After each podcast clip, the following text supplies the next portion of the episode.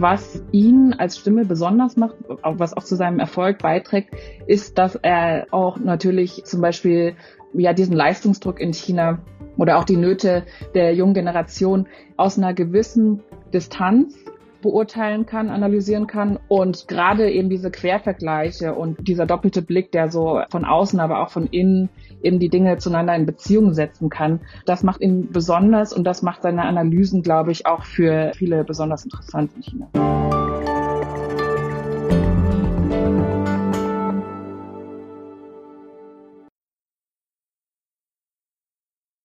In Peking, der Hauptstadt der Volksrepublik China, leben nach amtlichen Angaben knapp 22 Millionen Menschen. In Shanghai sind es einigen Statistiken zufolge sogar knapp 25 Millionen Menschen.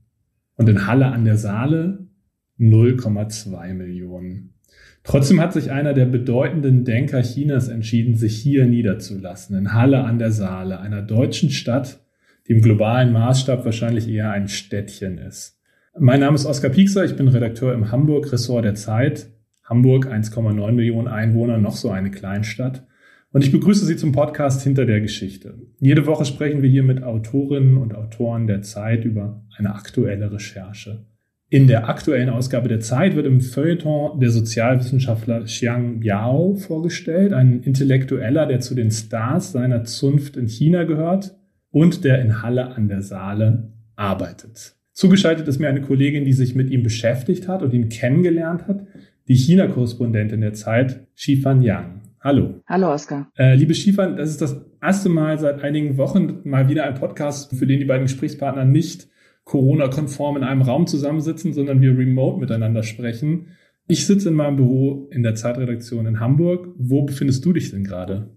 Ich bin gerade in München sozusagen auf Flucht vor den Zero-Covid-Maßnahmen in China. Okay, das wäre nämlich meine erste Frage, über die wir, glaube ich, ganz kurz mal sprechen müssen. Du bist China-Korrespondentin aber gerade nicht in China. Wie oft bist du denn so dort und wie sieht dein Arbeiten aus zwischen Deutschland und China? Also eigentlich bin ich ja überwiegend in China, aber ja, also mein Mann lebt in Deutschland und vor der Pandemie war ich äh, regelmäßig in Deutschland, ein paar Mal im Jahr und zurzeit, ja, da die Grenzen eben seit nunmehr zweieinhalb Jahren geschlossen sind, in China komme ich einmal im Jahr nach Deutschland und dann aber eben ein bisschen länger am Stück. Okay. Weil ich dachte irgendwie bei Korrespondentinnen und Korrespondenten auch so ganz altmodisch an Leute, die irgendwo weit weg in fernen Ländern sitzen und von dort fremde und seltsame Geschichten schicken. Und wenn ich dann aber gucke, was du so geschrieben hast oder was mir so in Erinnerung ist von Texten, die ich von dir gelesen habe, dann äh, denke ich zum Beispiel an die Reportage, für die du den, den renommierten Reporterpreis neulich mal bekommen hast. Das ist ein Text, der ganz wesentlich in Laatzen bei Hannover spielt und von chinesischen Pflegekräften in einem deutschen Altenheim erzählt. Jetzt berichtest du über einen chinesischen Denker in Halle an der Saale. Äh, da fragte ich mich kurz, bist du China-Korrespondentin oder bist du eigentlich eher sowas wie eine Globalisierungskorrespondentin? Also ich glaube, beides überschneidet sich heutzutage ziemlich stark, weil also China ist eben nicht das andere, das ferne andere, was eben vielen Menschen natürlich gefühlt nach wie vor sehr fremd ist. Aber wenn man eben genau äh, sich umschaut, sind es eben nicht nur Produkte wie, weiß ich nicht, Spielzeug oder Handys, Computer, die in China produziert werden, die jetzt irgendwie Teil unseres Alltags sind, sondern unsere Lebenswirklichkeiten sind inzwischen sehr, sehr verflochten, ohne dass viele es, glaube ich, merken. Ja, also die Altenpflegerin aus China, die jetzt inzwischen in Hannover an einem Krankenhaus arbeitet, ist ein Beispiel. Der chinesische Forscher, den ich jetzt interviewt habe, ist ein anderes Beispiel. Ich glaube, dass das ist nicht nur für China so, sondern das sieht man eigentlich für alle Weltregionen. Also es, die Biografien vieler Menschen sind heute so vernetzt und verschränkt. Und in meinem Verständnis als Journalistin ist es eine, eine Hauptaufgabe, die Globalisierung eben nicht nur eben als Vernetzung von Kapital und Produkten zu beschreiben, sondern eben auch diese gelebte Globalisierung zu beschreiben. Lass uns mal auf äh, Xiangbiao kommen. Da, da geht es dann ganz unweigerlich um die gelebte Globalisierung und den Transfer nicht nur von Waren, sondern auch von Ideen vielleicht gleich. Ich würde aber, bevor wir darüber sprechen, kurz fragen, wie bist du überhaupt auf ihn aufmerksam geworden? Viele Leserinnen und Leser der Zeit werden wahrscheinlich zum ersten Mal von diesem Menschen erfahren, von seiner Forschung, wenn sie deinen Text lesen. Was interessierte dich an Xiangbiao? Wieso wolltest du ihn einem deutschen Publikum vorstellen? Ich bin auf Xiangbiao gestoßen, ehrlich gesagt in einem Artikel des New Yorker. als ich angefangen habe zu recherchieren über die Jugend in China, die inzwischen zunehmend am liebsten flach liegt und sich dem Leistungsdruck verweigert, ja, bin ich auf den Forscher gekommen, der ja wesentlich sozusagen die Debatte in China mit angeheizt hat und auch geprägt hat durch den Begriff Involution. Involution ist das Gegenteil von Evolution. Das heißt, man strampelt und man bewegt sich, aber es geht nichts voran. Diesen Begriff hat eben Xiang Biao maßgeblich mitgeprägt. Äh, ich bin dann auf sein Buch gestoßen, das 2020 erschienen ist, das in China sehr, sehr erfolgreich hat. Es hat sich in China 130.000 Mal verkauft, was eben für ein, ja, ein Sachbuch, sozialwissenschaftliches Sachbuch, ähm, sehr, sehr viel ist. Und als ich dann las, dass er eben vor einem Jahr nach äh, Halle gezogen ist, an der Saale, das hat mich erstmal sehr, sehr erstaunt. Ich habe ihn ja ähm, jetzt in, in Peking oder Shanghai vermutet. Er hat davor in Oxford jahrelang gelehrt. Das hätte mich jetzt dann auch noch nicht irgendwie gewundert, aber eben Halle an der Saale, das hat mich irgendwie dann doch irgendwie sehr, sehr überrascht. Und das hat mich dann interessiert, was er hier in Deutschland macht. Und eben aus Deutschland in den letzten vergangenen Jahren hat er sich immer wieder zu Wort gemeldet in chinesischen Debatten. Kaum jemandem in China ist aber klar, dass er eben ja sich aus einer deutschen Kleinstadt zu Wort meldet. Wieso ist er denn hier in Deutschland gelandet und dann in Halle ausgerechnet? Also das war sehr interessant. Das war mir so auch nicht so klar, dass die Embedded Excellence, von der er spricht, also diese, diese akademischen Spitzeninstitutionen in Deutschland, dass, ja, dass man sie tatsächlich überall dort findet, wo man sie eigentlich ähm, dann auf dem Land gar nicht unbedingt vermuten würde. Natürlich, ich bin selbst in Freiburg aufgewachsen. Freiburg hat eine Spitzenuniversität. Mir sind natürlich Universitätsstädte wie Göttingen, Marburg und so weiter. Das weiß ich alles. Aber dass tatsächlich man bewusst dass man bewusst nach der Wende Institute wie das Max-Planck-Institut in Halle aufgebaut hat, das ja so ein Renommee hat, dass man dort inzwischen auch Spitzenforscher aus Oxford anlocken kann, ähm, das war mir nicht bewusst. Und das Max-Planck-Institut hat einen Spitzenruf in der Welt. Der Vorgänger von Xiang Biao als Direktor am Institut für ethnologische Forschung, Christopher Hahn, war auch schon einer der bekanntesten Anthropologen, Ethnologen ähm, seiner Zunft. Und nun ja, also es ist ein anderes akademisches Umfeld als das, in dem Xiang Biao in Oxford früher gearbeitet hat. Also in Oxford hat er sowohl gelehrt als auch geforscht und natürlich ist, ist man in Oxford umgeben von Wissenschaftlern aus allen möglichen Disziplinen. In Halle lehrt er jetzt nun nicht mehr, äh, ist er eben umgeben von vor allem Wissenschaftlern seines Fachbereiches. Aber also er ist dort frei zu forschen, wie kaum irgendwo sonst, so hat er mir das beschrieben, weil es eben, ja, es einen sehr, sehr großen Spielraum gibt am Max-Planck-Institut für jemanden, der ein neues Programm gestaltet. Und er hat jetzt eben diese Abteilung für wirtschaftliches Experimentieren neu begründet. Da ist man relativ frei, sozusagen als Forscher einem Programm ganz neu seinen Stempel aufzusetzen. Und das ist relativ einzigartig in der Forschungswelt, so hat er es mir erzählt. Also ich, ich fand es interessant auch, das Max-Planck-Institut war mir ein Begriff irgendwie. Ich wusste, dass das eine, eine, super Institution ist, die viele Leute lockt, aber für einen Sozialwissenschaftler, der ganz wesentlich Teil eines chinesischen Diskurses ist, wie ich das bei dir lese, so weit weg äh, zu leben von der Gesellschaft, in die er hineinwirkt und die er ja auch erforscht, das fand ich erstaunlich. Also führt er auch eine Existenz, die geprägt ist von einem Hin- und Herpendeln zwischen China, wo er, wo er ja irgendwie auch Feldstudien unternimmt und Halle, wo er dann sitzt und die Sachen aufschreibt? Oder wie muss man sich das vorstellen? Wie, welchen Eindruck hast du bekommen von seiner Arbeit? Also das ist, glaube ich, ein leichtes Missverständnis, dass er überwiegend ja in China wirkt oder an chinesischen Debatten teilnimmt. Also in China hat er eine Rolle wie ein öffentlicher Intellektueller. Mhm. Also er meldet sich zu Wort bei Diskussionen, äh, ob es jetzt eben um äh, Hamsterrad, Leistungsdruck geht oder auch äh, neulich hat er sich zum Ukraine-Krieg zu Wort gemeldet. Da hat er tatsächlich, also da entfaltet er äh, ja auch einen Einfluss wie jetzt bei uns jetzt jemand wie Armin Nassei oder so durchaus äh, es tut.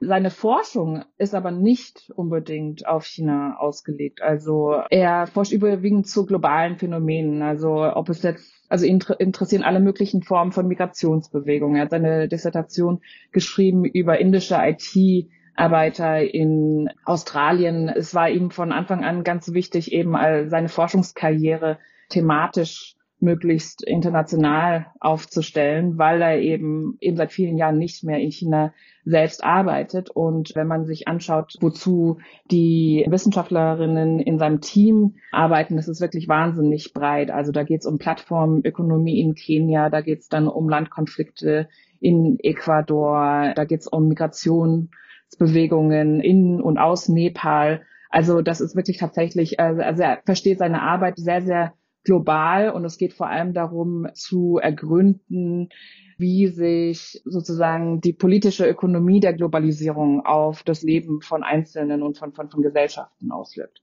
Und das heißt, er hat sozusagen so zwei Standbeine. Das eine ist äh, seine Rolle als öffentlicher Intellektueller in China und, das, äh, und seine eigentliche Forschungsarbeit ist aber sozusagen eigentlich von China losgelöst zu sehen. Da ist er eher ein globaler Forscher. Okay, verstehe. Aber trotzdem, auch da würde ich denken, also öffentlicher Intellektueller in Deutschland sitzt bei Lanz in der Talkshow oder trifft Feuilleton-Redakteurin der Zeit zum Kaffee, um ihnen Ideen einzuflüstern oder sich so ins Gespräch zu bringen, sozusagen. Das ist ja trotzdem eine Besonderheit, sozusagen aus dem Exil heraus in so eine gesellschaftliche Debatte reinzuwirken. Oder würdest du sagen, das ist auch eine falsche Wahrnehmung und es ist, es ist gang und gäbe in der globalisierten Welt, dass man an unterschiedlichen Enden des Planeten quasi sitzt und an anderen Resonanz entfaltet. Ja, also die Öffentlichkeit in China funktioniert ja anders bei mhm. uns. Also so jemand wie Xiang Biao wird auch natürlich nicht zu den großen Talkshows im Staatsfernsehen eingeladen, weil die die Themen natürlich gar nicht behandeln würden, die ihn interessieren, beziehungsweise auch die dann äh, seine Leser und, und Zuhörerinnen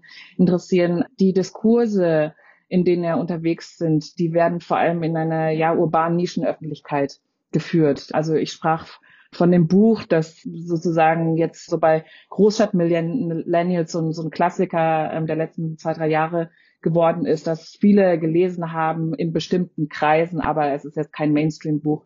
Die Podcasts, von denen ich sprach, in denen er auftritt, die werden eben auch gehört in ja jungen urbanen Milieus, vor allem auch unter Leuten, die halt das Ausland kennen und einigermaßen äh, kosmopolitisch unterwegs sind. Und da spielt es tatsächlich gar nicht so eine Rolle unbedingt, wo jemand sitzt, weil so quasi dieses physische in einer Talkshow sitzen in China gar nicht irgendwie unbedingt so üblich ist.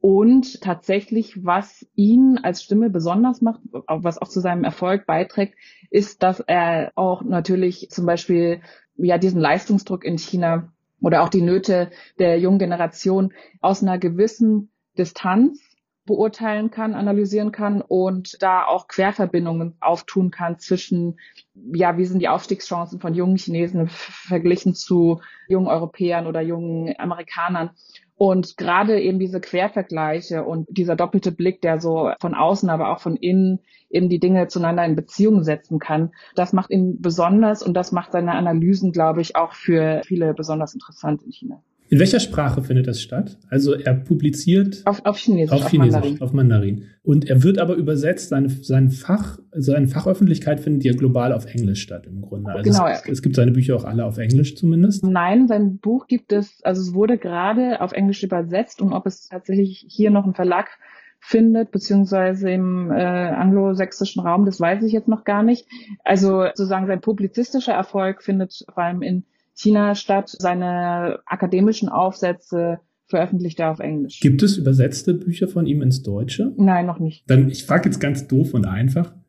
Lohnt es sich, meinst du, für ein deutsches Publikum, sich auch mit, mit seinen Texten auseinanderzusetzen und ihn noch zu entdecken? Wäre das wünschenswert, dass er auf Deutsch auch übersetzt wird? Ist das was, was ihn interessiert? Also das Buch, das vor kürzlich erschienen ist, das ist tatsächlich eher an ein chinesisches Publikum gerichtet, weil er erklärt da viel über Globalisierung, auch zum Beispiel Aufstieg von Trump, Populismus und so weiter, erklärt er einem chinesischen Publikum, er erklärt sozusagen die westliche akademische Welt. Da geht es tatsächlich sehr um gedankliche Transferleistungen zwischen West und Ost. Ob dieses Buch das wäre, was ein deutsches Publikum von ihm lesen sollte, bin ich mir nicht ganz sicher. Ja, aber ich bin mir sicher, er wird in Zukunft Dinge veröffentlichen, die auch hier relevant sein werden.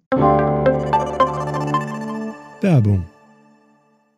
Wie geht es weiter mit der Europäischen Union? Präsidentschaftswahlen in den USA, EU-Parlamentswahlen, geopolitische Krisen und wirtschaftliche Schwierigkeiten. Wir suchen Lösungen für diese Herausforderungen. Am 19. und 20. März auf der digitalen Europakonferenz von Handelsblatt, Die Zeit, Tagesspiegel und Wirtschaftswoche. Über die Zukunft Europas sprechen wir mit Bundeskanzler Olaf Scholz, Wirtschaftsminister Robert Habeck und vielen mehr. Kostenlose Anmeldung unter europe20xx.de.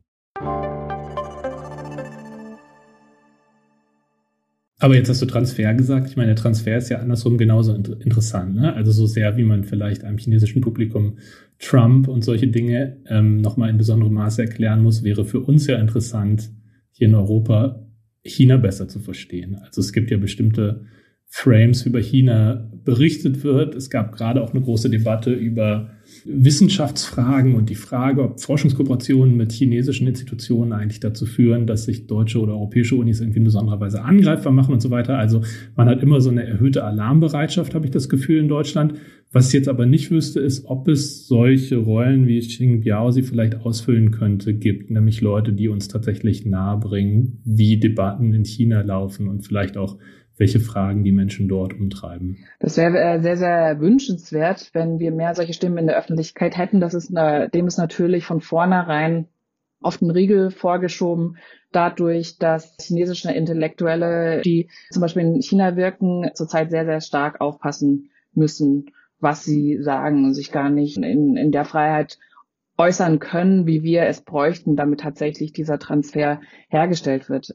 Bei jemandem wie Xiang Biao, der eben jetzt in Deutschland forscht, ist das äh, natürlich was anderes. Trotzdem muss jemand wie er, der sich in China zum Beispiel äußert zum Ukraine-Krieg, also ähm, man merkt schon, wenn man wenn man hinhört und äh, zwischen den Zeilen hinhört und das können die meisten Chinesen, dann wird seine Haltung relativ klar. Aber es ist halt, äh, man muss sich anders ausdrücken, als man es in Deutschland täte.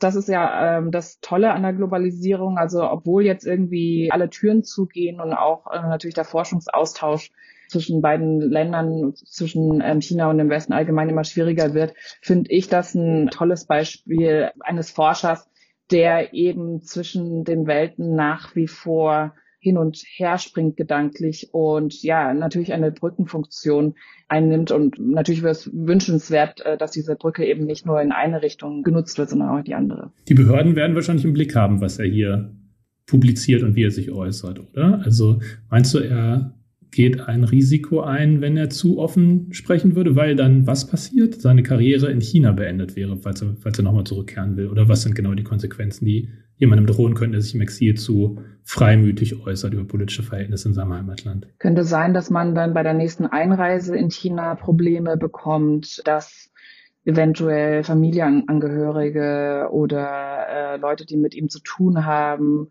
unter Druck kommen. Das lässt sich so pauschal gar nicht unbedingt sagen.